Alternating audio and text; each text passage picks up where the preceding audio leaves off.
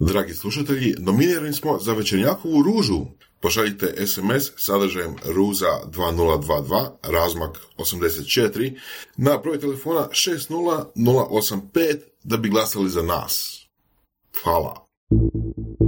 Mm, ovo su surove strasti.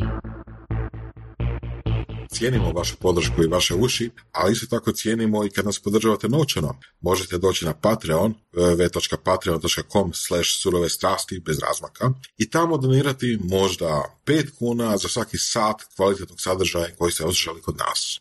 Puno hvala i slušamo se i dalje. I krećemo u novu epizodu, jel 350? Jel je 350 epizoda?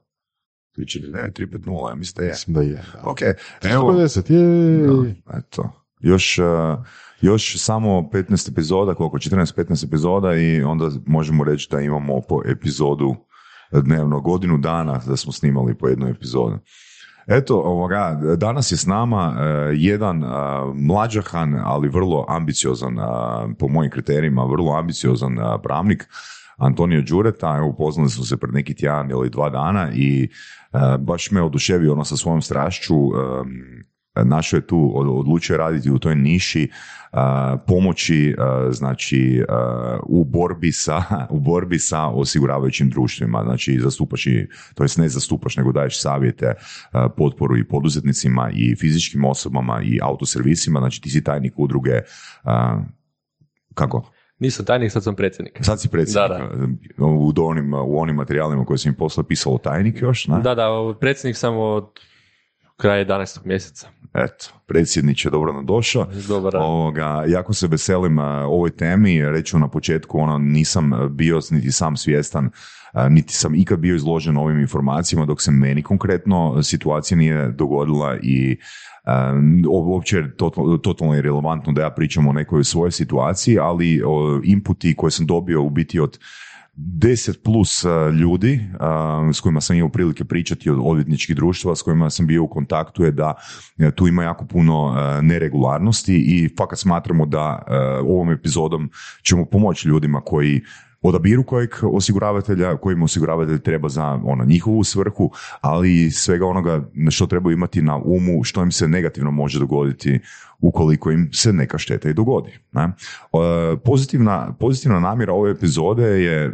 ono što smo komentirali prije tjedan dana, je da zapravo e, vi se u udruzi HUAS zalažete za to da to je Hrvatska udruga, a, Hrvatska udruga Autostruke. struke, tako je. Da. Da zapravo u Hrvatskoj postoje isti uvjeti, znači isti e, odnosi, ista prava potrošača kao što postoje i u Europi.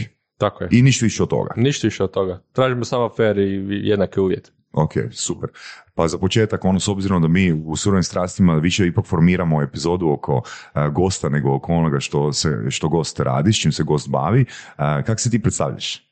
Vrlo jednostavno. Antonija Đureta, 31 godina, dolazim inače iz Koprivnice, sad radim zadnjih i živim zadnjih pet godina u Zagrebu, po struci pravnik, ehm, radio sam dugi niz godina u odvjetništvu, kao odvjetnički vježbenik. Nakon te karijere sam preuzeo ovaj projekt e, autoservisa u Republici Hrvatskoj. To je to. Ja mogu reći da sam jedan strastveni pravnik kojeg zanimaju neke druge sfere prava, to je neka kombinacija i ekonomije i prava Mm. pa sam i student na postdiplomskom studiju financijskog prava trgovačkog društva u, u, u Republici Hrvatskoj, n- na pravnom fakultetu sveučilišta u Rijeci. To je to, uglavnom. Znaš, jedna od meni vjerojatno ono broj jedan rečenica koju sam a, zapamtio iz jedne epizode na temu prava, a, mislim da je to rekla Dijana Kladar, a, naša gošća iz neke 250 epizode, da pravo nije jednako pravda. To je u pravu, kolegica je pravo. Da. Na, na što se tu konkretno misli? A ono što je životno, ponekad e, i ljudima misle da su da m, pravda je takva i takva, zapravo sudska odluka u krajnjoj liniji dokaže upravo suprotno. Pravda je nešto životno, ono što mi svi očekujemo, a drugo je pravo koji, koje je tro- točno normirano i temelji se na nekim činjenicama, faktima i normalno za zakonskim okvirima. Li Bar bilo- po meni, sad sigurno će me oboriti neki pro- profesor pravnog fakulteta. Da li je bilo fair reći da je pravo nekakav, odnosno pravo u smislu skup zakona, u smislu a, ono što ljudi očekuju kod odvjetnika i kod sudova, nekakav minimum, ja bih rekao, ne optimum, nego nekakav minimum na kojem društvo funkcionira kao um, cjelina, jel? Nekako kao, kao ko- kohezija. Ne znači da očekujemo nekakav optimum od sudova, nego očekujemo nekako ono minimum nekakve normale. Pa to je opravdano očekivati u svakom društvu. Vi bez zakona, bez prava ne možete funkcionirati, odnosno ne postoji neko moderno društvo bez prava i pra- prava i zakona i sudova, odvjetnika, to je nužno za svako društvo. a tek onda nakon toga što zadovoljimo pravnu normu, onda možemo se još civiliziranije ponašati. Pa to bi bilo poželjno, da. Da. Um, reci nam, Antonio, s obzirom da smo pričali uh, o tome, uh, jedna od tema koja nam je ono baš jako, jako ono hot uh, bi bila uh, kako osiguravajuće društva krše prava potrošača i poduzetnika. Evo, i poduzetnika, s obzirom da se radi o surovim strastima i sluša nas popriličan broj poduzetnika. Ma, Od čega bi krenuo? Ma nemamo baš toliko vremena, ja mislim da ste mi rekli, ali ukratko što se tiče samih nekog uh, kršenja prava, um, moramo biti svjesni da živimo još uvijek na Balkanu i te utjecaji nekih starih struktura su još uvijek jako prisutni. Iako na našem tržištu se pojavljuju osiguravatelji koji su top svjetski brendovi i očekujete kad taj svjetski brend dođe u Hrvatsku, da će nuditi iste uvjete kao i u Njemačkoj, Austriji, Francuskoj, bilo gdje. Ali, nažalost, ta struktura, nažalost, menadžera koji dolaze raditi u neko osiguranje koje je svjetski brend, to su menadžeri koji su projavili u Hrvatski i rade po nekim postulatima gdje, koje su naučili u Hrvatskoj. Da možda je to uzrok problema, možda je to uzrok svih tih nezadovoljstva e, potrošača i normalno moje grane, odnosno m, servisera. Međutim, e, ukratko, ono što mi u kontekstu auto osiguranja ili kasko osiguranja želimo, da e, pravila budu jasna, precizna i transparentna. E, ono što se događa u praksi je to što oštećenici što svojom krivnjom, što krivnjom osiguravatelja ne zna što činiti nakon štetnog događaja u prometu. E, obzirom da ne znam što činiti i da mnogo toga nije jasno ni precizno propisano, tu se stvara veliki, veliki problem. Tu osiguravatelji normalno, ne bi rekao da krše, ali nego zlorabe pravne praznine koje nisu, na, na čije norme nisu propisane i na, na vješti način zapravo zlorabe e, pravo potrošača koje postoje u Europskoj uniji i zapravo stvaraju za sebe ekstra profit što je logično za njih i normalno su financijske institucije prije svega. Međutim, oni e, to sve rade s ciljem stvaranja ekstra profita. profita. Mi se često znamo šaliti, e, mi odvjetni, od, to pravnicima i kolege odvjetnici i mo- moj, moji kolega serviseri, da oni stvaraju ekstra, ekstra, ekstra, ekstra profit na račun i oštećenika i servisnih radionica. Sad ako govorimo u smislu ko je oštećenik, normalno, to je svaka fizička osoba koja koristi vozilo, ali ovoga i svaki poduzetnik koji ima čitavu flotu vozila, da li dostavnih, da li mm, službenih vozila i tako dalje. Svi oni moraju biti pažljivi pri odabiru osiguranja i ovoga moraju biti, moramo ih svi mi zajedno, kao zajednice i struka i autostruka i pravnici osvijestiti o njihovim pravima. Oni imaju puno, puno više prava nego što oni sami misle i znaju, a isto tako nije osiguravatelj taj koji diktira pravila. To je pogrešno, iako osiguravateljska branša ovoga nameće da su oni glavni u tom odnosu. Ne, vi ste, vi ste u pravu, vi ste ti glavni e, sudionici tog odnosa. Poanta čitave priče zakon o obveznim odnosima, naj, ono, najjednostavnije rečeno je da vam se vozilo mora vratiti u prvobitno stanje nakon štetnog događaja. Točka. E sad tu problem nastaje kad se e, šteta dogodi i vi morate vratiti svoje vozilo u prvobitno stanje. Tu kreću problemi. Kome se javiti? Zašto? Je dovoljno? Moram ići tamo ili ovamo? To nemamo neki e, hodogram na razini države e, i tu stvaraju se problemi kao što sam naveo. Mhm. Da, jedna od, uh, u biti, mislim, uh, svi smo mi prilikom procesa kupnje uh, emotivni. Znači želimo ono, taj predmet, tu stvar koristiti što prije i ono ne razmišljamo o posljedicama. I često ono, mislim kad kupuješ recimo automobil, ono ne razmišljaš o tome, e, meni će se dogoditi, meni će se dogoditi neka nezgoda ili dogodit će mi se neka nesreća. Nego onak misliš si idem na ono, ono što prvo što mi ponude ili idem na najjeftiniju varijantu. Ok? I velim, meni, iz mog osobnog iskustva mene je ono to šokiralo da ja nisam znao te stvari o kojima smo ono ti ja pričali, o kojima sam pričao uh, s drugim ljudima, pa daj nam please objasni, molim te objasni koja je razlika recimo u procedurama, na primjer u Austriji ili u Njemačkoj, kad se dogodi štetni događaj u odnosu na uh, Hrvatsku, jer ako sam dobro pročitao, znači ja, ukoliko se meni dogodi uh, štet, šteta u recimo Njemačkoj, ja mogu zvati apsolutno bilo kojeg nezavisnog procjenitelja koji će napraviti štetu i imam pravo pravo birati bilo koji servis, znači po svom izboru u kojem će se ta e, štet, nastala šteta popraviti i odnosno vratiti se vozilo u prvobitno stanje. Tako je, apsolutno si u pravu. Znači u, znači u Europskoj uniji mi tu uvijek govorimo da nam je neki uzer Njemačka koja je automoto top po svemu, pa Austrija, pa Francuska, pa Nizozemska i Belgija i te ostale zemlje. Vrlo jednostavno, kad se vama u Njemačkoj dogodi štetni događaj, vrlo jednostavno. Ne da Bože da, da imaš tjelesnih ozljeda, ako je sve ok, imate dvije opcije. Zovete policiju, ako je neka velika šteta ili se ne možete dogovoriti ko je kriv. Ako se možete, ako čovjek prizna, gle, sorry, sorry, lupio sam te, kriv sam, evo, podaci, tu je moja polica, popunimo europsko izvješće i to je valjani dokaz za pravnu osnovu štete. U Hrvatskoj, što je meni bilo suludo kao pravniku, ako imate jedan unificirani dokument na razini Europske unije, zove se Europsko izvješće, da osiguravatelji u Republici Hrvatskoj govore da to nije valjani pravni temelj za štetu. Za možeš, možeš to ponoviti? dakle. Evo, ja to tvrdim. Ja čak vam sitnim slovima negdje piše na, na raznim policama osiguranja da europsko izvješće nije pravni, e, pravno valjani dokaz štete. Kako je to moguće? Ja ne znam, znači ja sam više puta to pitao tu neke nadležne agencije za to, nisam dobio konkretan odgovor, još mi je to otvoreno pitanje. Ja se nadam da će se to u skorije vrijeme promijeniti. Gledajte stvar. Što to znači za potrošača konkretno? A to je, to je suludo.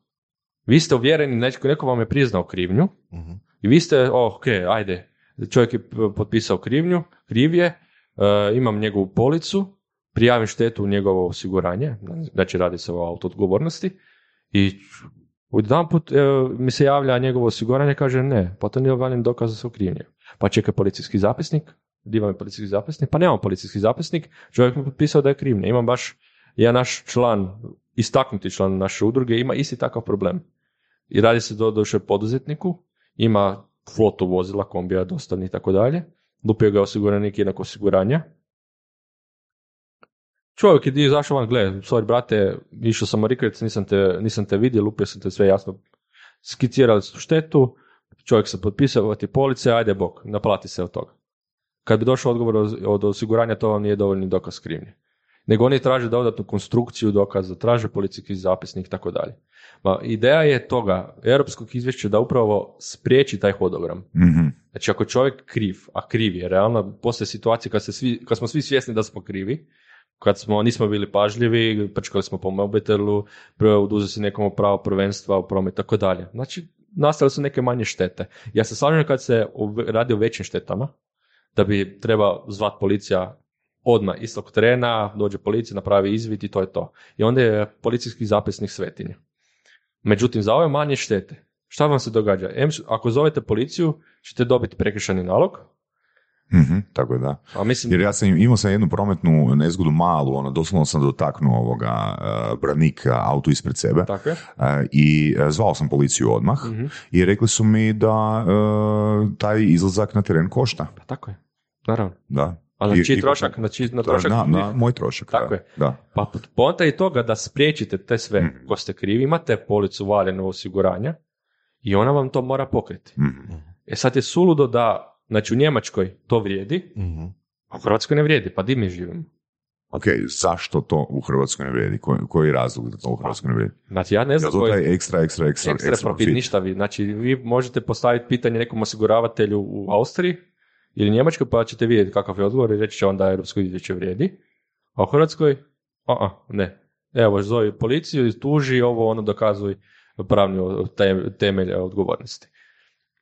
To je jedan od, to je, ajmo u startu jedan veliki problem kojeg mi moramo razjasniti. Sad ovo, i ja koji sam već više od dvije godine u tom poslu, eh, ja svakom savjetuju, savjetujem, gledaj, zovi policiju. Nažalost, Znači, bez obzira da li se radi o šteti od 100 eura. Nažalost da, zato jer, će, jer postoji opravdana mogućnost da vam osigura, odgovorni osiguravatelj neće platiti. Čak štetu. i ako nema drugih sudionika u, prometu. Ovo je to što ti govoriš to je za kasko. Da, u da, nekim, ok, ok. u za kasko isto morate biti svi pažljivi. Kasko je dobro, dobrovoljni ugovorni odnos između vas i osiguratelja. Mhm. Što se tu dešava? Pažljivo čitajte opće uvjete, da. Znači, ne možete vjerovati šta, šta vam pojedini osiguravatelji stavljaju tamo.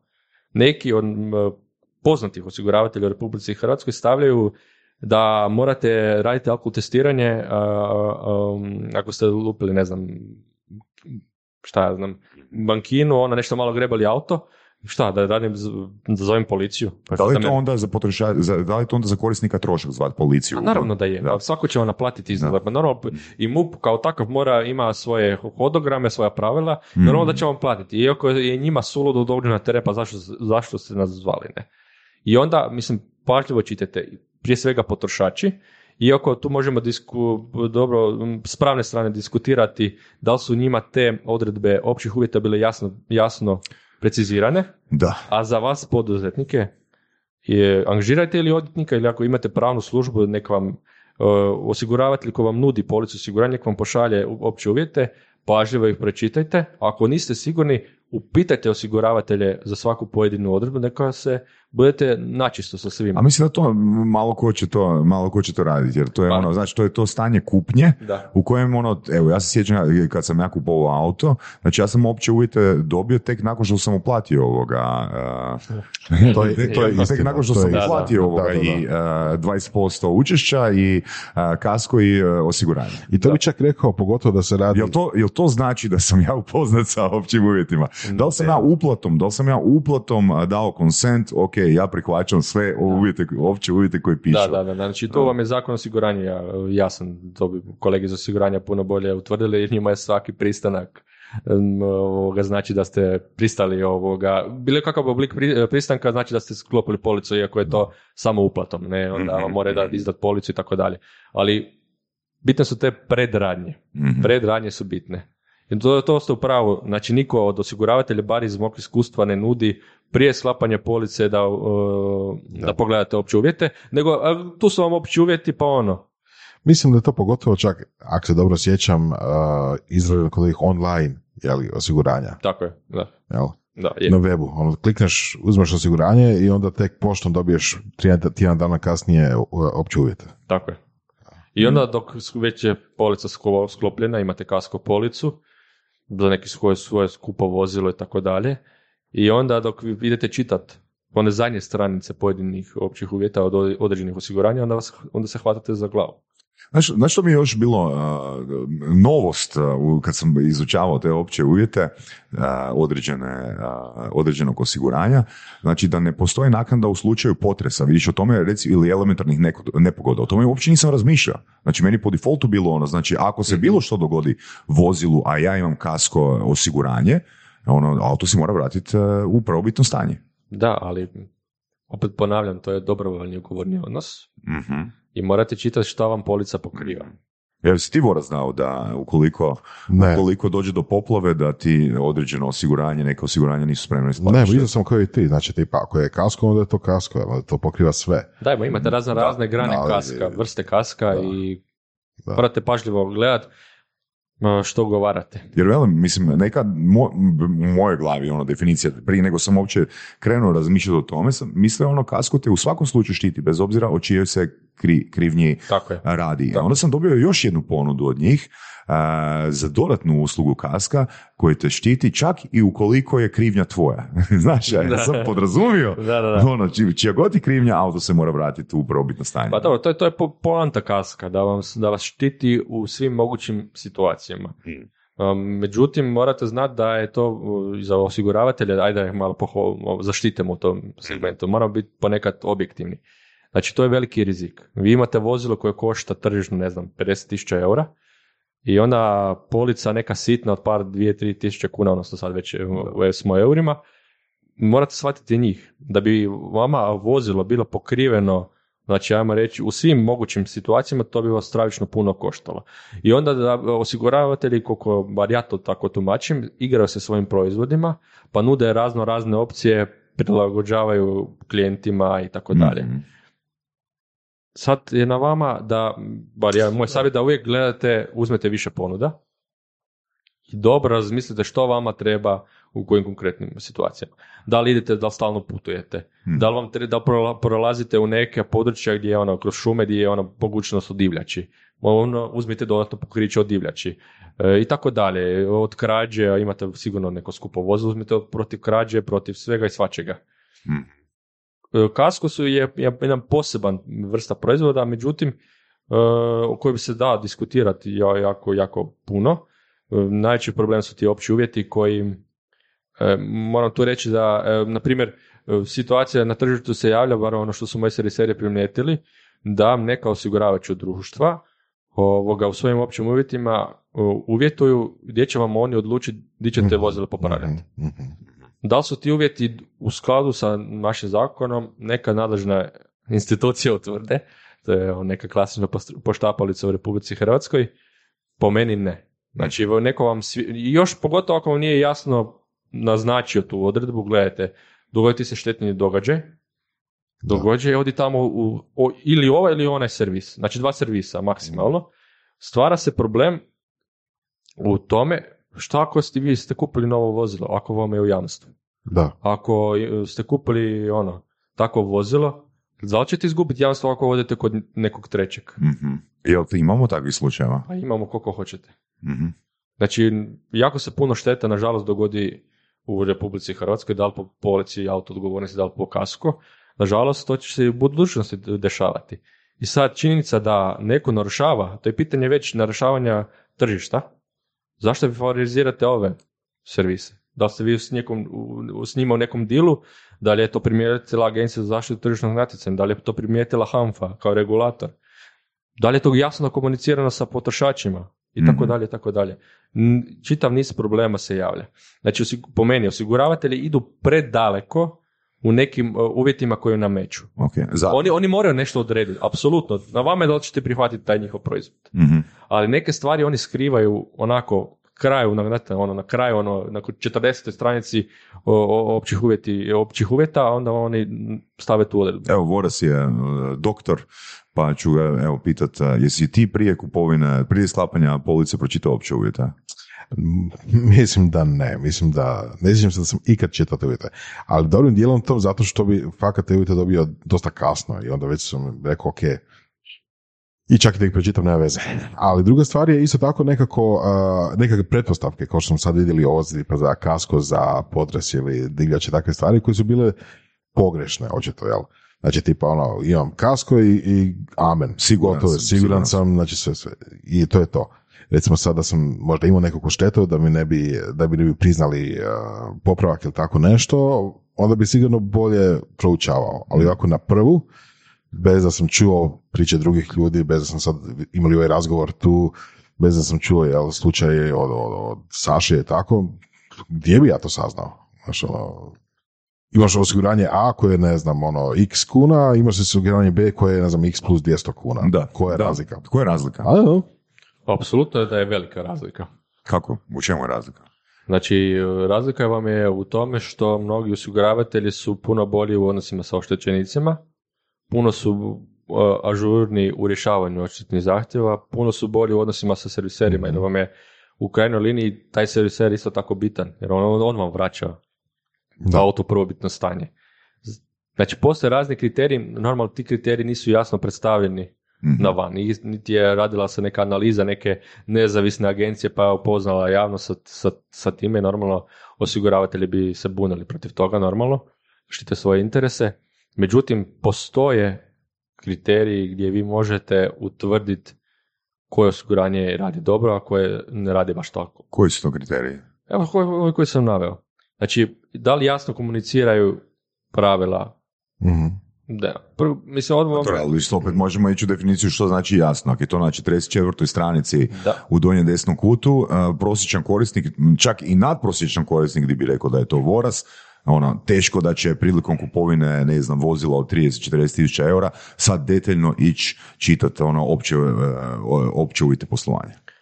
To se slažem, to je životno i to je nažalost normalno, ali moramo, mi po- potrošači, svi smo mi potrošači, moramo se naučiti da kad kupujemo neki proizvod, pa, ča- pa i tu uslugu osiguranja, policu osiguranja, moramo biti svjesni da svaki proizvod ima neke svoje, svoje čimbenike ili nus produkte.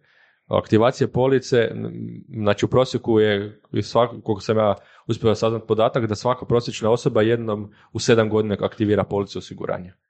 Mhm. Normalno da ako vam se to niste imali, ako ste ono, super vozači i godinama nemate nikakvu štetu na vozilu, normalno da, da, da vi po defaultu uzmete ili najjeftiniju policu Mhm. ili policu osiguranja koju već imate. Ali tržište osiguranja se mijenja. Na naše tržište dolaze razno razne trgovačka društva koje su globalni igrači. Ajmo, aj sjednite, uzmite par minuta vremena, pogledajte ovoga, mm, što oni nude zapravo. Nisu sva osiguranja iste. Raspitajte se, može, kod udruga potrošača. One udruge potrošača isto primaju razno razne pritužbe o, o, o toj temi. Mhm. E, pitajte nas u, u servisere, pitajte svog servisera u krajnjoj liniji. Da. Pa on će vam najbolje reći koje osiguranje on najbolje radi. Tko mu najmanje stvara probleme ili ko, ko- on će, oni već rade 20-30 godina taj posao i znaju sigurno koje osiguranje stvara najmanje problema. A, pričali smo prije snimanja da će udruga, znači Hrvatska udruga autostruke isto tako nap- napraviti a, listu, odnosno tablicu ocjena osiguravajućih kuća prema tim kriterijima. Da, da, to će biti jedna, evo, nisam se toga sjetili jer upravo to, niko, mi govorimo sad nekim kriterijima, osiguranjima, ovo ono, ali to ne može prosječni čovjek ni saznat, niti vidjeti, to je neka naša interna komunikacija. Pa smo odlučili uh, pohvaliti ona osiguranja koja su dobra i objaviti javnu, uh, javnu tablicu gdje ćemo imati razne kriterije. Od, naravno, ono, svima je cijena svak, Mhm. svakog potrošača je bitna, međutim, uz cijenu, kvaliteta usluge, e, brzina, Brzina, rješavanja odštetnih za- zahtjeva, odnosi sa serviserima, rokovi kojima, mislim, ono što vam je bitno jako su rokovi. Znači, vi dobite, neko vas udaje, ono, imate štetni događaj, prijavite štetu po kasku polici, onda čekate da oni riješe odštetni zahtjev, vi ste ono dva, tri tjedna bez automobila, ne? Mm. To stvara probleme. Mislim da je u mom osiguranju bio rok 30 dana da se izjasne i došao je točno 30 dan Eto. rješenja. Da. Eto. E, sad ja tebe pitam, sad, sad, sad ću ja biti u ulozi voditelja. Da li ćeš ti ugovoriti osigura, osiguranje kod tog istog osiguravatelja? Apsolutno ne i Eto, nikada. Kraj. Da. Kraj priče. Znači, bitno je to e, da nekad, e, da u tom našem projektu, nekom projektiću kojem mi mislimo, mi ćemo to jasno i precizno definirati koje su dobra osiguranja po nama, po našoj. E, I, znači, tu će biti stručna mišljenja e, s- e, servisera, uključujući one tehničke pretpostavke. I ono što rade osi- procjenitelji osiguravatelja, oni ponekad tjeraju e, njih da rade pravilno, protivno pravilima struke. Znači dio koji je za totalno za zamjenu, nije za popravak, oni nameću da gle, moraš popraviti. Ne, to. Zašto? Zato jer su vođeni ekstra profitom. Mm. A milion kriterija. Još je to u razredi, ali mislim da će biti super za sve, i za poduzetnike, Pa, evo. i za... Pa jel bi nam ti mogao, prosti Boris, jel bi nam ti mogao ono, evo, na- vi imate onak dosta podataka, ne, umreženi ste, umreženi ste sa uh, blizu 300, tre- trenutačno prije, blizu 300 autoservisa, Da. znači imate ono ogroman broj informacija, koja bi bila neka tri osiguravajuća društva koja bi meni preporučio? Evo, ja ću ti reći gdje ja ugo- ugovaram svoju policu osiguranja. Mm. To je Croatia osiguranje, koja se zadnjih par mjeseci za moju branšu okrenula kao neki, ajmo reći, partneri koji su shvatili naše probleme i krenuli su neke razgovore, dogovore sa serviserima da se riješi nagomilani neki problemi i bili su jako pristupačni, to bar moji kolege serviseri govore. Tu bi izdvojio onda drugo Viner osiguranje. Mhm. Ja kad sam ja bilo kako Ako se ne varam, oni jesu broj 1 i broj 2 na tržištu u generalno kao osiguravajuće, društva. e, Croatia je broj 1, a, a općenito Ne, ne, ne, misliš da, opće- općenito, općenito. da. Općen- U Hrvatskoj je vodeći osiguravatelj je Adriatic, Za auta ili općenito? Općenito. Ne, govorim samo za auto, Aha, za općenito, ok, ok. a Croatia je jedan od vodećih da pače. I Croatia je i u, u, znači u ovom kontekstu automobila, mislim da je drugo. Ok, po- po Znači. Wiener, zašto Wiener? A, je, znači, svi moji serviseri nisu imali baš toliko velikih problema, niti potrošači kao takvi oštećenici. Brzina rješavanja zahtjeva, znači kolege su jako pristup- pristupačni, bivši direktor šteta i voditelj šteta. Ja sam iskustvo imao s Wienerom i stvarno potvrđujem. Znači, pošalješ mail, govori ili te nazove ono, Antonija, riješit ćemo, nema uopće problema. Evo, to je meni ko, ko dolazi iz te branše koji uh, pozna sa problemima i po- potrošača i oštećenika, jer naša udruga blisko surađuje sa Hrvatskom udrugom za zaštitu potrošača. Ovoga, čuli smo i razno razne i situacije životne i tako dalje, i onda gledate te, te odnose oštećenik osiguranje. E, Znači, kao što sam rekao, Croatia, Wiener, a sad treće, ima ih, mislim tu bi ja izdvorio više manje ovi koji su izvana, to je, ajmo reći, grave osiguranje korektno, korektno je i Unika osiguranje, Mm. mislim da bi oni mogli biti na tom nekom tre- trećem mjestu. Mhm, I tu isto vodite šteta u Unika osiguranju, ovoga, isto korektan čovjek, svača probleme servisera m, i rješavaju se zahtjevi Evo, prilično brzo. Sad ću ja postaviti pitanje, evo recimo, koja je razlika u cijeni police, a, recimo nekog najjeftinijeg osiguranja gdje ti ono, moraš pažljivo čitati ono opće, a, opće uvjete i ne znam, Kroacije, koji je to odnos postotka? Ne?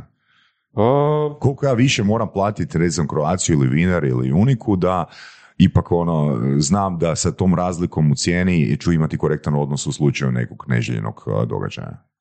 A sad ovoga, te- ti podaci, znači, svi osigura- osiguravatelji vam dižu ispod radara stalno cijene Mm. polica. Međutim, mi moramo, opet da ih zaštitim, da opet ne bi bilo da ih ja samo, nap- da je, to jest moja udruga samo napada, da stalno tražimo nešto od njih.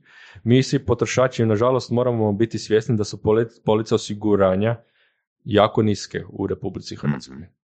Zašto je to tako? E to bi mogli, moramo i gledati malo dublje. Znači, određeni osiguravatelji su našli svoj neki tržišni, tržišni uspjeh s time da su nudili najjeftinije police osiguranja. Mhm. I vi normalno iskorištavali su na neki način, normalno što je poslovno opravdano, e, tu, tu situaciju da svaki prosječni Hrvat, Hrvat ovoga gleda najjeftiniju policu Mhm. da da li su vođeni neimaštinom, ovo ono, ajde da ima neku policu tek toliko da pokrije. Oni su vidjeli tu svoju neku priliku i to, na tome im treba čestitati. Bili su hrabri, odvažni, riskirali su i to im je uspjelo. Međutim, onda su ostalo osiguranje u problemu, koje su, pogotovo koje su došle na naše tržište. Oni su se morali prilagoditi tim niskim policama i zapravo određena osiguravajuća kuća diktira trendove osiguranju, bar u ovom kontekstu. Mhm. E sad, e sad, E sad, da ti govorim na tvoje pitanje. Tu su cijene, 30% su ove skuplje police, Mhm. ali ajmo reći osiguranja s, kojim, s kojima nemamo takvih problema. Znači ti bi zapravo trebao platiti a, 30% više za sigurnost broj 2. Znači sa, sa jednim iznosom plaćaš sigurnost, a ovoga, sa drugim tih 30% povećanje plaćaš da tvoja sigurnost bude sigurna. Da, da. Ovoga, da se, da se ovoga ne šalimo. A, što sam te htio pitat, um, ok, e sad, ako, tu, tu, onaj nelogični dio a, koji mi je bitno da razumijemo je kako netko ko ima a, najjeftinije ono cijene polica može stvarati ekstra, ekstra, ekstra profit. Pa vrlo jednostavno. Volumen. Znači, tržišni udjeli e, tih osiguranja najveći. To su, oni su igrači. Imate tri osiguranja. Agram Grupa, tu su Eurohertz i Adriatic i Croatia osiguranje, koji drže 70% tržišta. Znači, ovo velika osiguranja koje dolaze iz, izvana. Allianz, koji je naj, jedan od najvećih brendova, Generali osiguranja, oni imaju relativno male tržišne udjele u Republici Hrvatskoj. I zapravo se oni moraju prilagođavati pravilima igre koje diktiraju ta navedena osiguranja. Što je, ajmo reći, životno, one su i prije tu postojale, normalno Croatia koja vodeće osiguravajuće društvo dugi niz godina, pa se tu pojavio Eurohertz, eh, Adriatic osiguranje koji su isto našli svoj, svoj dio kolača i oni su nametnuli te trendove. I oni drže veliki portfelj u tom, na tom tržištu osiguranja, bar što se tiče auto, auto svijeta. I ova samo mala osiguranja ima, mm, nažalost, mali, mali, mali, relativno mali di- udio u osiguranjima. Allianz spada među najveća brendove, vjerojatno je najveći brend osiguranja u svijetu. Ima, mislim da imam relativno skromne brojke, odnosno mislim da je na četvrtom mjestu, ako se ne varam, u Hrvatskoj. Mhm. Tu pak možemo govoriti uh, zašto je takav broj osiguravatelja na, na relativno skromnom... Jedan, je li 11? 11, da, 11. Koliko bi bilo realno da imamo osiguravatelja? Pa ima, Da. idemo, mislim da sam ja pročitao da je u Sloveniji koja je tu preko granice, tu par kilometara, da je svega pet osiguravatelja. Nekom je kolege iz Hrvatskog ureda za Da, i to mi osiguranje se čini previše možda. Znači imate tamo njihove divove, njihove nacionalne di- divove, mislim da je generali i još neko. Mm. Zašto je u Hrvatskoj to tome? Svi oni zarađuju, svi stvaraju profite, svima je dobro. I neka im bude, uopće nije problem. Ali ne na račun oštećenika i na račun, u ovom kontekstu, servisnih radionica. Mhm. Zašto je tome tako? Zato što je mnogo toga neregulirano. E, ok, rekao si, na, na, ra- zarađuju ekstra profit na račun tih servisnih radionica. Na koji način? Evo, to je jedna tema, e, to je jedna tema koju ovoga posebno muči servisere. Jer Zamislite da situacija vam je takva. Osiguravatelji normalno rade procjenu štete na vozu. To je opet jedna priča koju opet možemo posebnu emisiju napraviti. Znači, procjenitelju koji je zaposlen u osiguranju procjenjuje štetu koju mora platiti. Znači, suludo. Ok, Znači, mislim da je svima jasno, svi ste da pametni i sve vam je kristalno jasno. Normalno da ćete vi gdje god možete ušparat koji euro za svog gazdu, za svog direktora štete, e, svi oni imaju neki posebne bonus i to je životno, to je logično. Problem je e, ovoga, to što su oni nametnuli taj sustav. Znači vi ako gledate današnje zakone Republike Hrvatske, vas kao oštećenika ništa ne priječi da odete na, e, u servis na procjenu Mhm. ili da konzultirate neovisnog stručnjaka. Međutim, prvi kontakt u što rade osiguravatelji kaže, dok vi prijavite štetu, kaže vam, ne, dođi ti kod mene na procjenu. Mhm. E, tu kreće srž problema.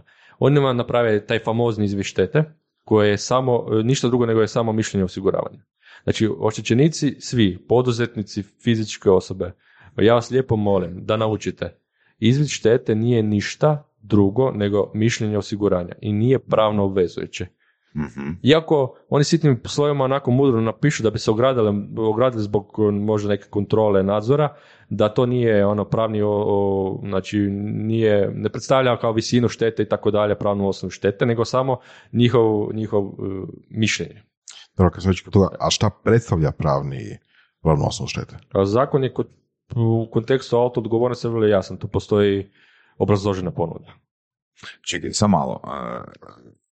Da, e, ako se ja dobro razumijem, problem je tu što, što mi vjerujemo da su opći uvjeti, kao potrošači, da su opći uvjeti snažniji od zakona. Pa zakon, tako, ne, ne, ne, to bi bilo u tom kako ti to sad tumačiš Po- pojedno- pojednostavljeno, ali da. nik- ništa nije jače od zakona Republika Hrvatske.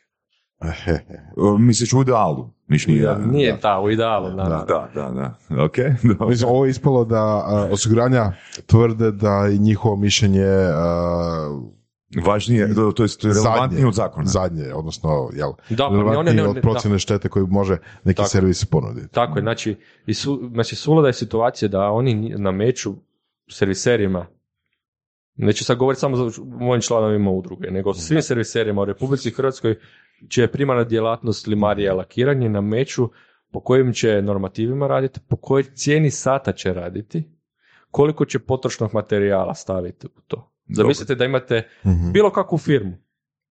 I dođe vam neko i kaže, uh, mi smo to uh, uh, radili na primjeru frizeraja.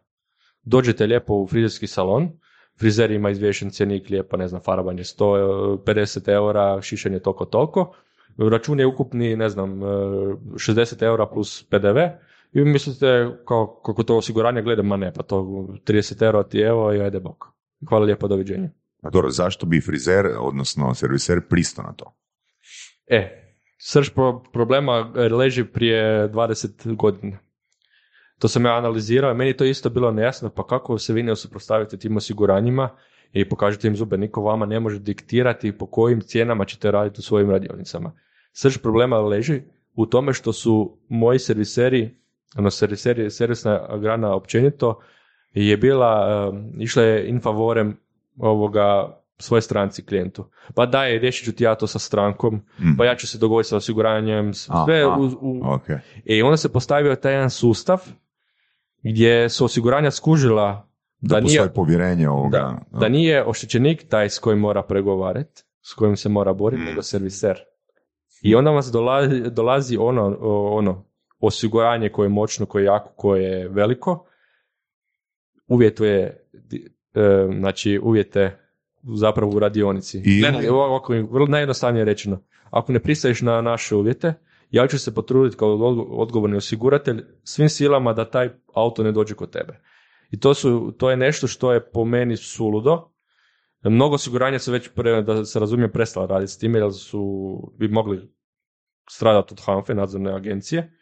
A zašto već nisu stradili od HANFE? Pa to, to morate uputiti HANFU. Ja mislim da je HANFA u svojim nastupima, e, odnosno očitovanjima, po- poprilično blaga. Ne znam zašto, koji je tome razlog. Imaju puno, puno više mehanizama da pokažu zube, ajmo tako reći. Ako utvrde nepravilnosti, pa ajmo, ajde, napravite nešto konkretno. U, pa Čekaj, kaznite to mislim, nepravilnosti jesu utvrđene. Je li tako da jesu, Jesu, utvrđene? jesu, ne, jesu, jesu. Ono što, znate što uh, HANFA radi? HANFA, uh, dok potrošač uputi neki prigovor ili moj serviser kaže, za to je nadležan sud. A. To je to. Oni se, oni se vješto ograde od toga. Mislim, ok, sad smo mi počeli pokretati sudske postupke da dokažemo da je stavovi naših sudova i, i trgovačkih sudova prije svega, da nije to da osiguravatelji zapravo rade suprotno zakonima. Ako vam sud to utvrdi, a imate praksu Visokog trgovačkog suda koji je jasno rekao prije još 2015. ne jednom našem članu koji je pokrenuo spor protiv osiguranja koji mu nametnuo uvjete popravka u radioni, prije svega satnice, rekao da je to suludo, da je to zabranjeno. Da niko ne može ne može e, nametati nekome po kojim će cijenama raditi u svojoj radionici, Mhm. Da. ako ne postoji ugovorni odnos između servisa i osiguranja. Mhm. Jer vi znate što se događa. Znači, ono što je tu bitno u kontekstu oštećenika, potrošača, je taj što ne račun glasi na, na oštećenika. Znači, servis kad vam popravlja Mhm. auto ne glasi račun na osiguranje. Račun glasi na, na oštećenika. Šta sad?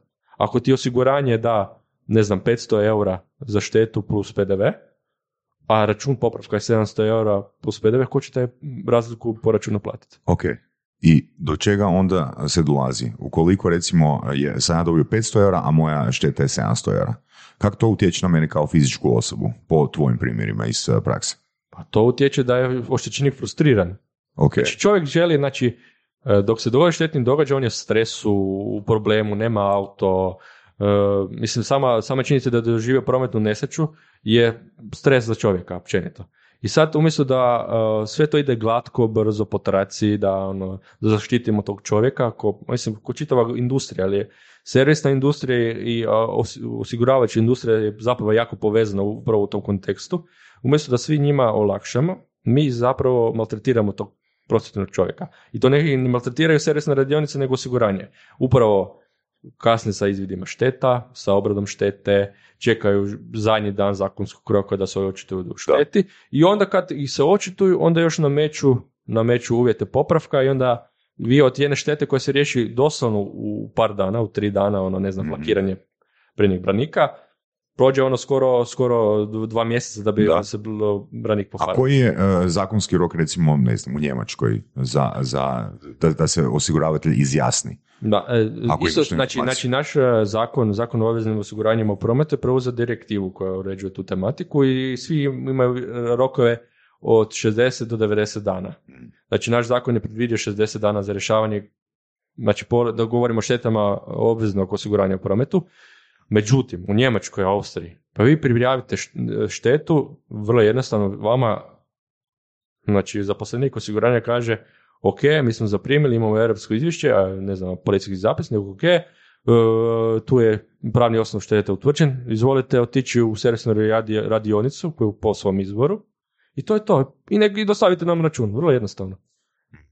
I još da ne govorim da potrošači u Njemačkoj, Austriji, da sad to čujete, ima pravo na zamjensko vozilo. E, pa ok. Tako što- dalje, za- tako bliže. Znači, eh, zamjensko vozilo je standard u Standard. europskom vozilo. Ok. Zamislite, koje, da, zamislite da vi tražite od osiguravajućih društava u Republici Hrvatskoj zamjensko vozilo po polici, obveznoj polici od autoodgovornosti. Mhm. Pa rekli bi ne, da ste vi ludi. Da ste ludi. Ali opet, i naši sudovi, da ih pohvalim, rade nešto, rade u korist oštećenika i priznaju na trošak e, zamjenskog vozila, pogotovo kad se radi o pravnim osobama. To je više presuda Vrhovnog suda utvrđeno. Iako treba gledati okolnosti pojedinog slučaja, što se slažem s pravne strane. Međutim, praksa u Njemačkoj je vrlo jednostavna. Znači, dogodi vam se štetni događaj, e, ispunite obrazce, pošaljite e, zahtjev u osiguranje, osiguranje odmah rješava, šalje povratnu informaciju, šteta je pravno utvrđena, pravni osnov je utvrđen, odete kod svog majstora, eventualno ako se radi o nekom spornoj šteti, odite na neovisnu procjenu pa se čujemo povratno, ako je šteta čista, dostavite račun, popravka, uzmete zamjensko vozilo u rentakaru ili kod servisera ako nudi takvu uslugu i je Jel, to znači da oni ne stvaraju ekstra, ekstra, ekstra profit vani. Stvaraju profit, pa osigurači dobro, dobro uh, posluju, ali posluju po jasno prijecjenim pravilima. Vrlo jednostavno. Pa i oni su i financijske institucije, oni moraju zarađivati. To su veliki, ogromni sustavi, oni moraju zar- zarađivati. Ali na ne na takav način koji sam naveo prije. Znači, oni, očigledno su ovi u, vani u Njemačkoj, Austriji puno bolji u, osmišljavanja svojih proizvoda U, I usluga, i, i kvalitete usluga. Kvalitete usluga, da. Spomenuo si već dvije stvari koje su mi jako zanimljive u kontekstu ovog što pričamo. Prvo je da je cijena osiguranja kod nas jako mala. Da. I drugo je da je cijena zapravo servisa kod nas jako mala. Jel? Yes. Da li to može biti razlog zašto recimo kod, nema, kod nas nema tog luksuza recimo zamjenskih vozila i slično? Ma, apsolutno da može. Mislim, oni osiguravatelj će napraviti sve da što manje plati štetu, što je normalno. Ok. Međutim, Da li smo mi onda zapravo tu više, um, odnosno opcija jedna za potrošače je ta da traže osiguravatelja koji jednostavno će im naplatiti sve to dodatno, recimo, naplatit će im brzu obradu, naplatit će im uh, mogućnost zamjenskog vozila i sve tako dalje. Da li je onda to, To je jedan- nešto što može spasiti? jedna od opcija, da. Da. Svakako, znači neki pojedini osiguravatelji, ali opet se vraća na kasku policu, nude to u svojim proizvodima, Mhm. ali to ne znam, broj radnih dana, koliko je auto bio u servisu, pa se to računa, to, to su gluposti. Znači, u Njemačkoj i Austriji postoji pravilo, kad se naplaćujete od police auto odgovornosti, Va, poanta svega pravno je da, da vi se morate vratiti u ono materijalno stanje u kojem ste bili prije nastanka štetnog događaja. Što to uključuje normalno? Uključuje popravak automobila, uključuje zamjensko vozilo. Vi ste imali životne potrebe, znači morali ste voziti djecu u školu, otići na posao, ovo ono. Pa nećete šta ćete uzeti renta, ovoga, tramvaj, bus, ovo ono, karte, šta. Vi ste imali svoje vozilo kojeg ste ostavili zbog radnje štetnika Mhm. koje, koje štetnu radnju, odnosno štetni događaj, e, štetu plaća osiguravatelj. To sve u- ulazi u volumen štete. I u zamjensko vozilo, ulazi, ne znam, vuča od štetnog događaja do servisa i tako dalje. Sve to ulazi u štetni događaj i to sve naši osiguravatelji znaju. znaju, Pogotovo ovi koji dolaze izvana, znaju da je zamjensko vozilo nešto što bi trebali plaćati po policama autoodgovornosti. Naravno da neće to oni na, zvo- na sva zvona govoriti u Republici Hrvatskoj, pa je normalno njihova poslovna politika bi bila suluda da to rade, ali pravno gledano nema nikakve prepreke da to ne rade. I to je dosta zanimljiva nekako ono čak suprotstavljena, suprotstavljeni interesi kod toga.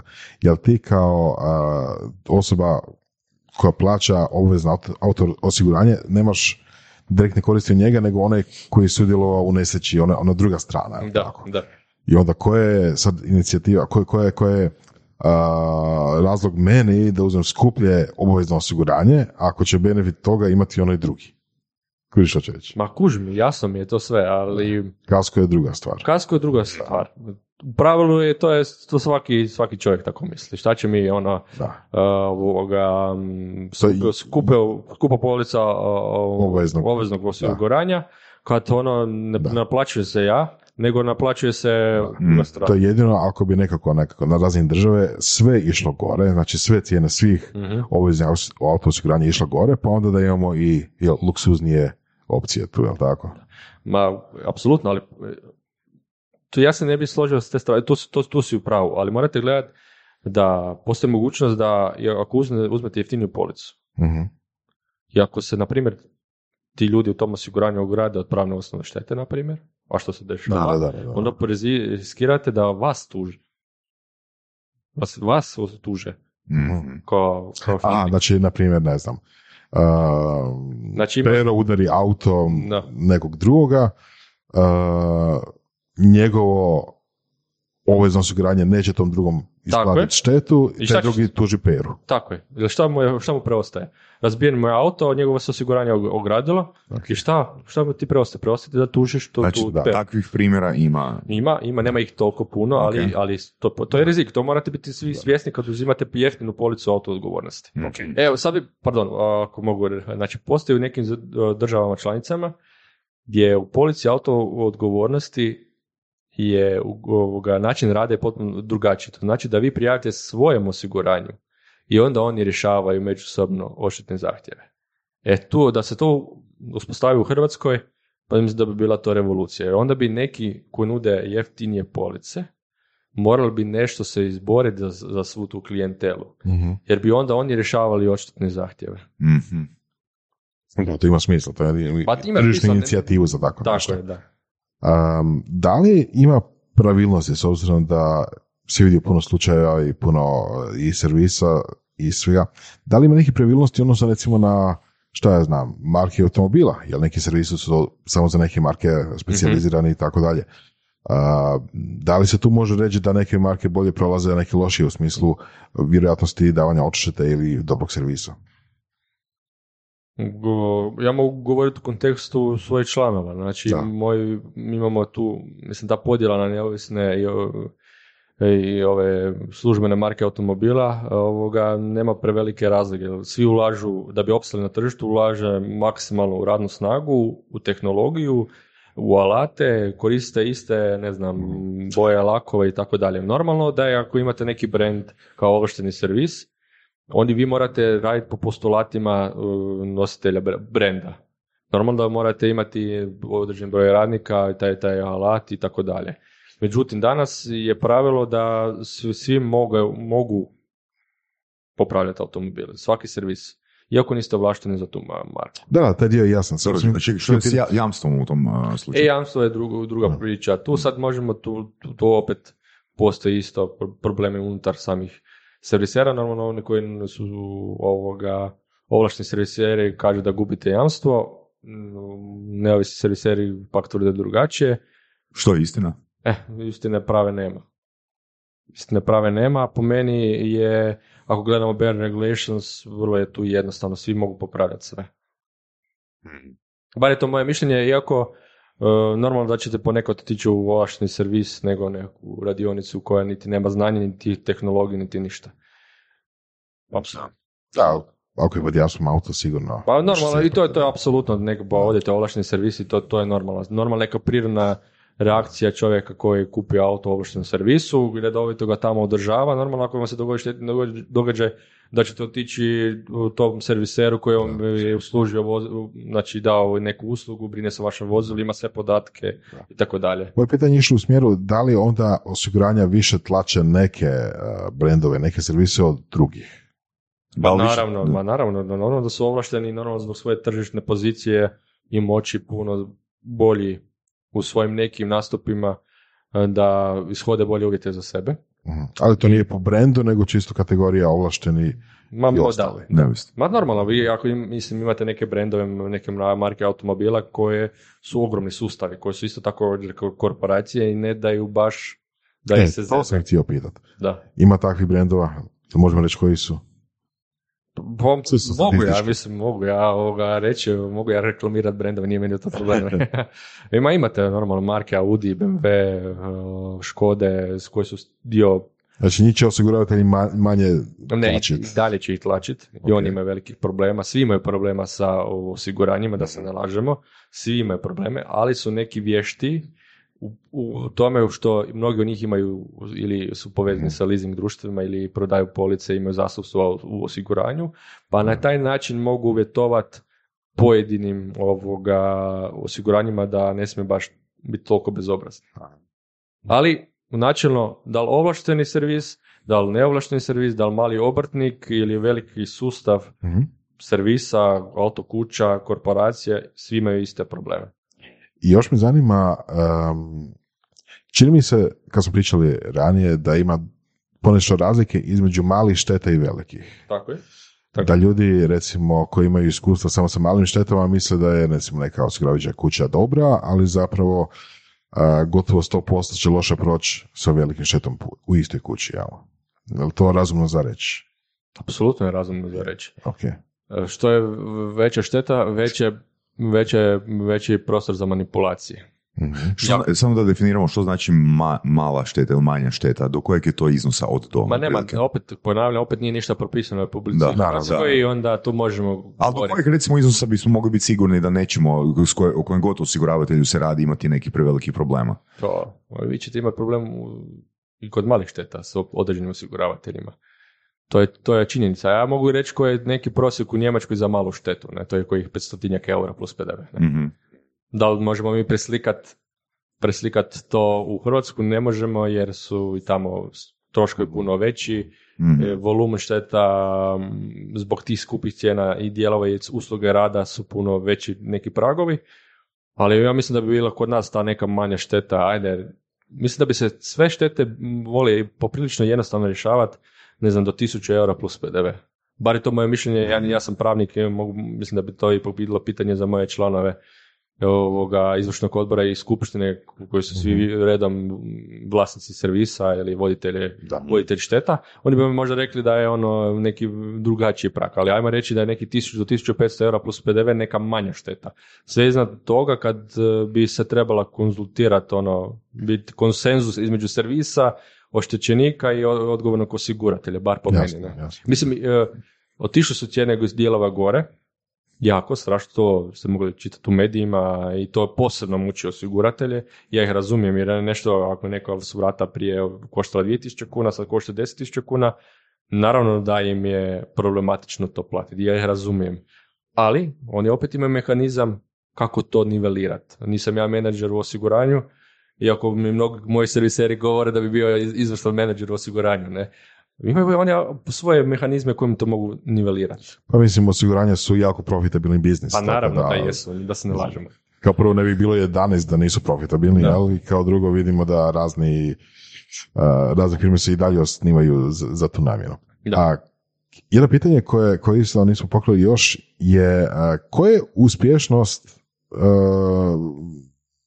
tužbi i, i, i, i jednostavno nekakvih ono i borbe za svoja prava. E, mogu samo se nadovezati na tvoje pitanje. Mislim da smo u razgovoru koji smo vodili ono prije, znači kod odbijenog štetnog zahtjeva, mislim da se spomenuo da jako veliki, jako velika brojka, pogotovo fizičkih osoba, povjeruje da a, nema šanse dobiti spor protiv osigura, osiguravajućeg, društva, je, tako? tako tako. Znači, recimo, kad i krenemo od one početne definicije da su a, osiguranje, osiguravajuće društvo zapravo financijske institucije, Tako je. Znači oni u biti e, taj ekstra profit e, zapravo e, ostvaruju popriličan ekstra profi- profit ostvaruju od toga što mi koji smo mali, koji smo ono fizičke osobe, smatramo ok, mislim vi imate ono odvjetničke urede i mi kao mali ćemo odustati od toga. Ako se dobro sjećam, mislim da se radilo negdje 80-90% ma- ono fizičkih osoba će odustati od ono borbe od osiguranja. Tako je.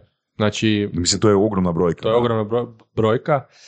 Najveći problem je to taj što u samom tom kontaktu osiguravatelji nude nagodbe.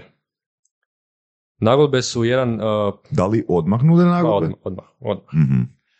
I veoma mali broj osiguravatelja kaže odi u servis popravi auto pa ono. Normalno, znači niko ne, re- ne regulira nagodbe. To je, to je, to je kod cjenkanje doslovno ko na placu. Znači ja sam riješio za njih pa jedno pola godine, ne znam koliko slučajeva gdje su ponudili nagodbu i to kriminalnu nagodbu, znači realna šteta je ne znam 19-20 tisuća kuna plus PDV, oni u startu ponude pet. Mhm. Znači to nije ni približno. I to ono, bez PDV-a. Znači osiguravatelji, Pardon, imamo primjer jedne polaznice, ti Boris, ja ju znamo, ponudili su je nekih, uh, mislim da je tisuću eura, a uh, objektivna šteta je po neovisnoj procjeni bila 10.000 eura. Znači puta, Strašno. podijeljeno sa 10 su ponudili ovaj iznos nagodbe, ne? Samo da još jedna stvar razjasnimo, znači to nije tipa ono kasko sa franšizom, znači pričamo o punom kasku, jel? mm, ma nije, ne, O, govorim općenito o svim, svim osiguranjima. Aha, Kasko vam čak i neće nuditi nagodbe jer su vlasnici, ajmo reći, aha, ok. e, neću reći obrazovani, nego ili imaju auto putem leasinga. E, pa kad se radi o leasing kućama, normalno da osiguranje neće nuditi nagodbu, nego će e, platiti račun popravka. Kad se radi o prosječnom čovjeku, vi se naplaćujete policu, o, o, znači auto odgovornosti. Ono što vam nude u startu je nagodba. Pa za, zašto to nude? Normalno jer mi je to puno isplativije nego platiti račun popravka, nego, nego platiti stvarnu štetu. Pa onda pošalju nagodbu. I sad ako vi, s- znači mnogi ovoga oštećenici, čim dobije neki iznos, kaže joj, ajde bar da sam nešto dobio i Mhm, pristanu na to. I sada je vama šteta, na primjer, vama realna šteta je 10.000 eura, oni vam ponude 1000 eura, ajde, pre, preveliki Ajmo jaš, ajmo reći 3000 eura je stvarna šteta, ovoga, e, oni vam ponude 1000 eura. Znači imate 2000 eura koje vise u zraku. Mhm. Postavlja se pitanje, di ćete vi taj automobil popraviti? Da li ćete iz svog džepa plaćati? Ili ćete otići kod, kod susjeda ono na crno?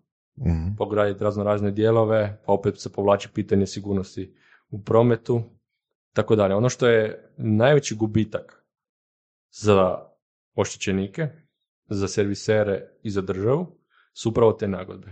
Kako? Znači, oštećenici ne dobiju, ne dobiju dovoljnu količinu sredst- novčanih sredstava da bi popravili vozilo u servisu, nego to rade u pravilu na crno, nažalost. To moramo biti Jer svi drugačije ne mogu priuštiti. točno to, ili opet se vraćamo na tu lošu materijalnu situaciju naših naši, e, sugrađana, da ono, a, sad sam u, u, financijskim gubicima, imam kredit, ovo ono, aj dobit ću neku lovu od osiguranja, pokreću nešto, tekuće Mhm. troškove, a auto ću već kad tad popraviti. Ne? To je nažalost što su osiguravatelji svjesno procijenili i našli svoju priliku da dodatno zarade. Međutim, onda od- ostanu registrirani e, servisi koji su, pošteno rade svoj posao, m, naplaćuju i, i PDV i tako dalje, ostaju bez posla, jer taj posao se onda obavlja na, kod Pere Perića Mhm. na crno i gubi država jer ne prihodi PDV. To su Od nagodbi. od nagodbi. I sad mi procjenjujemo ovoga da je ukupni, od ukupnog volumena šteta da je najmanje 70% završi preko nagodbe. To je, to je suluda brojka. Znači, mi smo pitali kod ovoga kolege iz identične udruge eh, ZKF u Njemačkoj, koji su top udruga.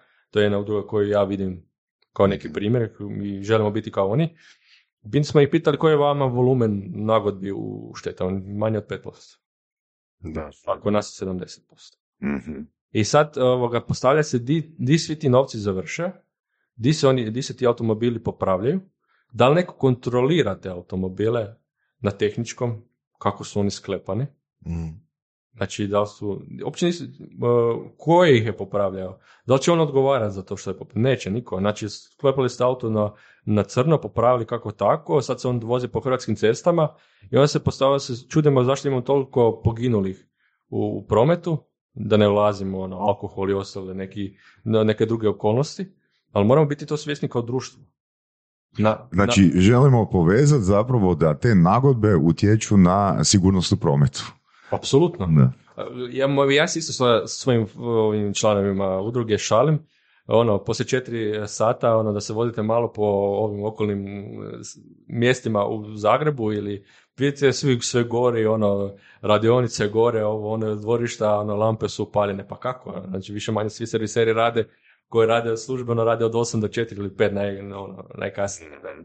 Pa, ko hoće malo pročešljati to, to tržište, crno tržište, sivu ekonomiju, napravit će prvo to. Ja evo da sam državni inspektor, prvo bi da se bavim tom tematikom, prvo bi išao češljat e, te cr- radionice na crno. Ne govorimo o skladištenju ulja i ostalih dijelova. E, Znači, Koja je razlika? Evo, da je baš, baš to, to, to, to mislim da smo, Isus je spomenuo.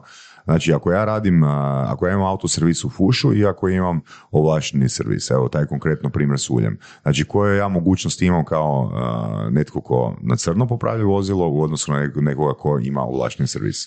Ovo je jedno pitanje, ovo, to je jedno pitanje koje muči kolega automehaničare prije svega, jer i najveći vam je dokaz, e, ajmo te se reći, sive ekonomije, je taj da ako fizička osoba ode u bilo koju prodavaonicu u Republici Hrvatskoj, on može na, kao fizička osoba kupiti 100 litara ulja ili ne znam koliko litara ulja, motornog ulja.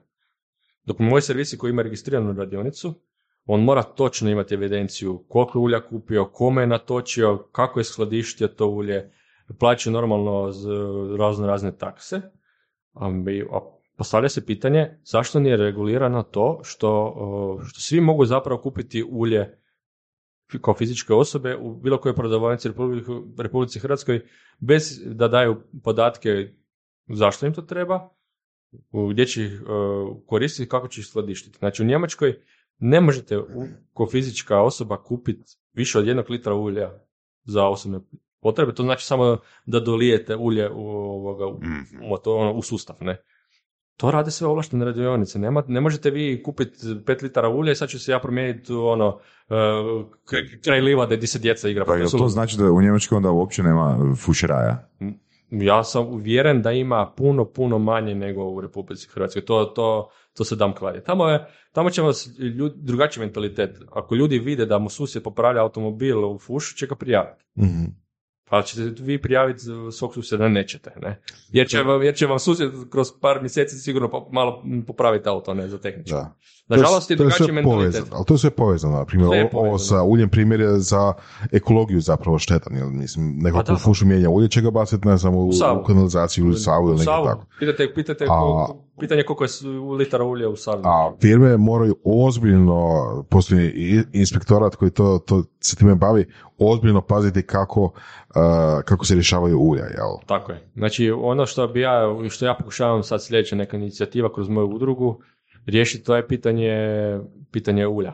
Da se regulira, da kao, opet na To je, to je jedan, jedna kockica, jedan, ono, jedan Da, dio slagalice. Točno, znači, želiš kupiti ulje, Da. daj podatke, di ćeš, šta ćeš, kako ćeš, to je to. Ne možeš kupiti više od litre ulja. Time suzbijamo... Dobro, ali snašli bi se mi, Pa dobro, mislim, snašli- da, e, e, bi u Bosnu kupiti. Ali dođi ovoga Antonio ovoga, na popravak auta, ali kupi ulje u Da, da, da. Da. Uzmi e, ovoga ženu i frenda i donesti mi tri litre ulja. Pa, to, vidi kako ga razmišljaš, e, ko pravi pušer. Ali opet, opet se, ja mislim, svodi sve na novce, znaš, ono, tipa, da je, da je da. standard bolji, ne bi se bavili time. Ja, Mislim, vi, vi ste ipak biznis emisija, pa se sve vrti oko novca. ali ne je tako, mislim, da. zašto, zašto ljudi idu u fušeraje? Ali, ali opet, ono, mislim, država ne može e, znati sve te probleme koje su životne, ono se događaju se u praksi. Država treba povećati standard, Standard Točka. i treba, e, slu- ostalo će se riješiti. treba saslušati struku. Da. Ako vas neko, neko dobronamjerno ukazuje na velike probleme koje se dešavaju, pa onda s- ih bar saslušaj. Mm. Nađi neki model kako se to rješava. Jer opet, ako se regulira i priča sa nagodbama, regulira se priča sa odštetnim zahtjevima i sa tim motornim, motornim uljima, pa ko najviše profitira ako se plaća PDV? Pa opet država. Jel postoji neka procjena ovoga koliko je država izgubila PDV-a od eh, tih nagodbi od strane osiguravajućih društava? Ili koliko gubi godišnje, ili tak nešto? Ogrom, to, to je ogromna svota novaca. Ja, ja i profesor Podobnik smo računali onako na kavi, pa smo, ono, smo nakon pet godina unazad odustali od toga nam je se smračilo. To su vam milijarde kuna u, u prosjeku. Godišnje? Ne, u god, blizu milijarde kuna sigurno, u grubo izračunato da, da ode u fušeraj. Mhm. Znači država ostaje bez nekog novaca, a ono, znamo da fali novaca u proračunu stalno konstan- konstantno, pa ajmo bar to regulirati da tu prihodimo.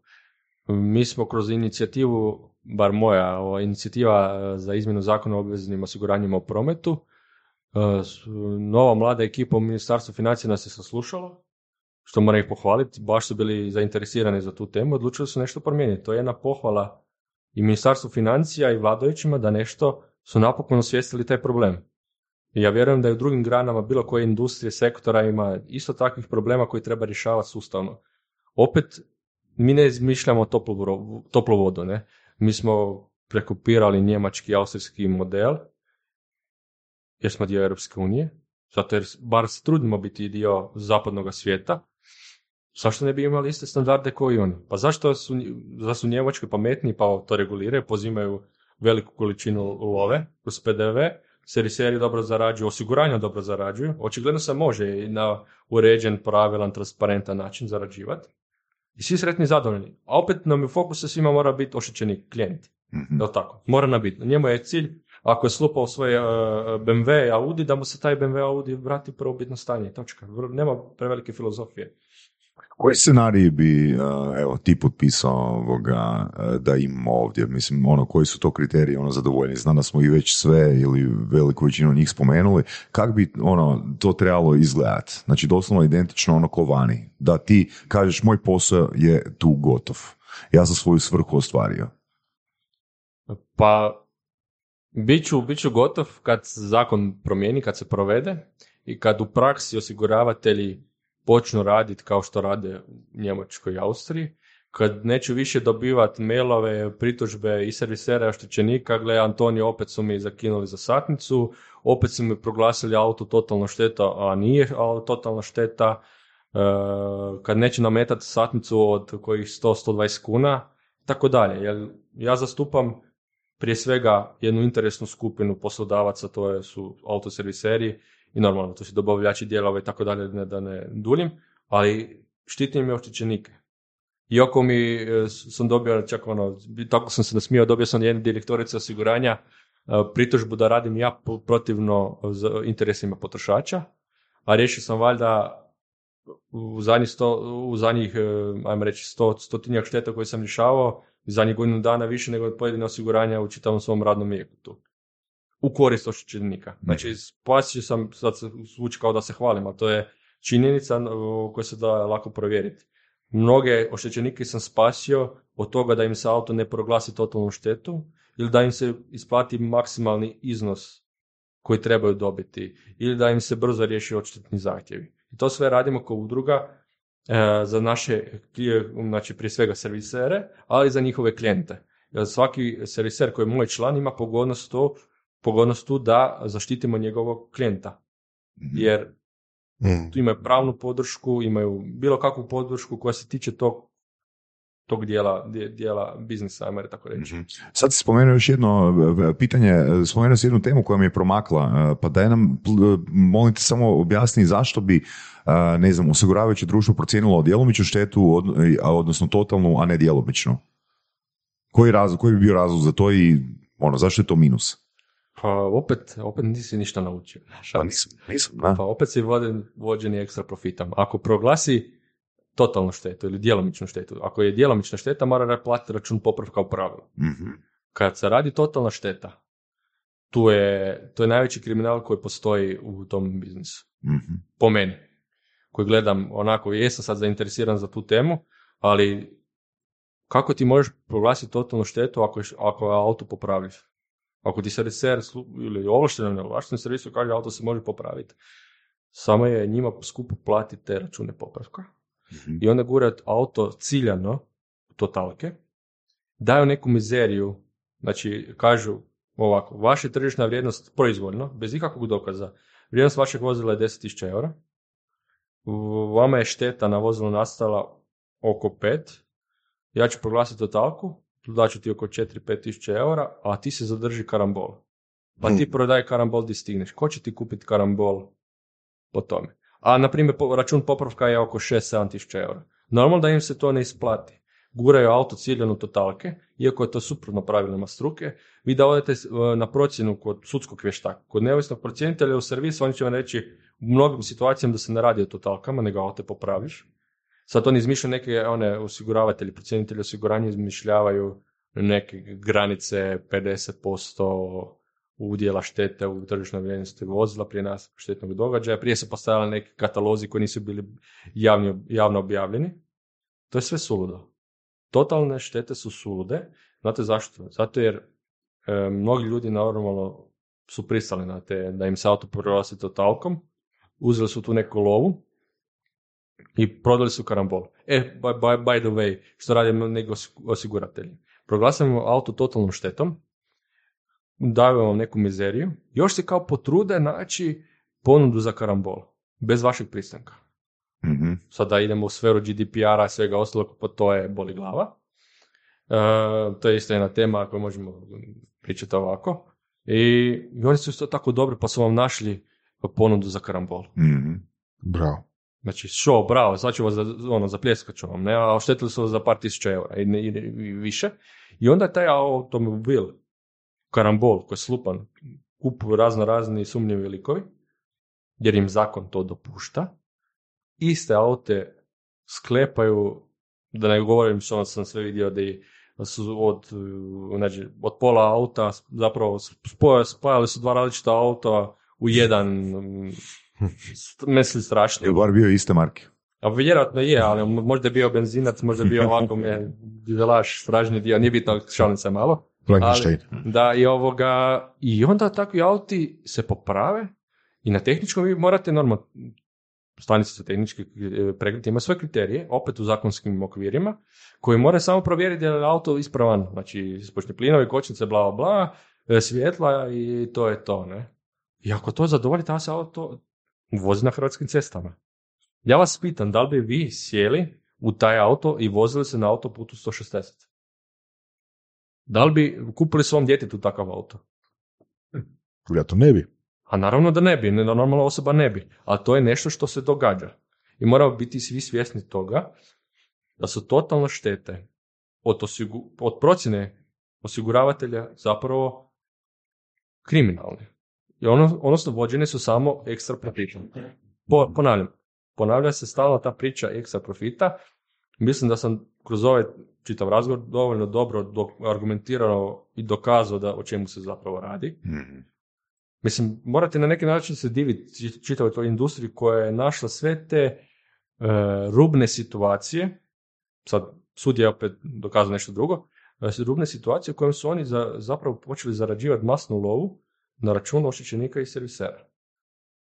To je to. I to, je- to, je- to je I to činjenica. sa jako niskim uh, iznosima premija. Točno to to. Oni su, oni su, Da. oni su top menadžeri. Svi su top izgleda. Treba im čestitati na tome. Pitanje je što, što će biti dok se zakon promijeni. Ja se nadam da će se promijeniti kako mi pre- predlažemo. I dok, vi, dok počnemo dobivati tužbe, bar serviseri, jer moramo pokazati zube, jer nisu više za dogovor za razgovor, neki osiguravatelji, onda ćemo vidjeti kakvi će biti menadžeri kad će morati plaćati normalne satnice po takvim niskim premijama police. Mm. Mislim da je vrlo stvar poprilično jasno da će morati promijeniti svoju politiku. Ne? Da će morati biti partneri sa serviserima, iako misle da su da smo mi serviseri zadnja rupa nasvirali, Mm. iako je potpuno to pogrešna pretpostavka. Mi trebamo biti ravnopravni partneri sa osiguranjima. Ali s kim se onda tu treba boriti, odnosno surađivati? Sa društvima osiguravateljskim, sa, ne znam, regulatorima, s državom? Sa svima, svi treba biti uključeni taj, taj proces i to je normalno. Znači, svi moraju biti involvirani u taj proces. Od, od- prije svega, normalno, odnos osiguravateljsko društvo, serviser, tu je normalno važan oštećenik, ali bitan je i normalno i država. Država koja mora to sve kontrolirati, mora propisati jasna pravila i normalno iz neke svoje koriste radi, ajmo reći, PDV, ali radi nešto za obično građanstvo. Ne? I naravno regulator koji mora početi ozbiljno, ozbiljnije i hrabrije rješavati neke prijave od, od strane potrošača, oštećenika u tom kontekstu. Ali treba zavrtiti cijeli krug. Servisi trebaju imati veće satnice. Uh, osiguravajuće kuće trebaju imati realistične onda cijene osiguranja. Tako je. Opet će to će biti više cijene nego danas. jel? Hoće biti, ali to je realno. I to, To je je realno. Ja Je realno. potpuno mislim- kažem, ne može ovakav sustav opstati. ne, ne. To je slično kao zdravstvo. Imamo, znači, ono, kubojage cijene, kikiriki cijene lijekova, jel? Da. ali zapravo u stvarnosti košta puno, puno više. Jel? I sustav će puknuti. Sad je već počeo Da, samo što zdravstvo ne stvara ekstra, ekstra, ekstra profit.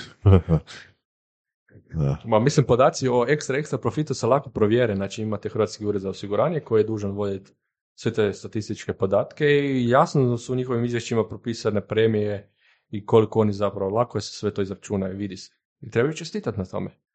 A treba se zapitati što je pozadini te priče. Da, ono što možemo reći da svima nama želimo da ako ikada imamo nekakvu nesreću, da to ne bude uh, u, u autima, odnosno da ne udarimo aute koji imaju loše osiguranje.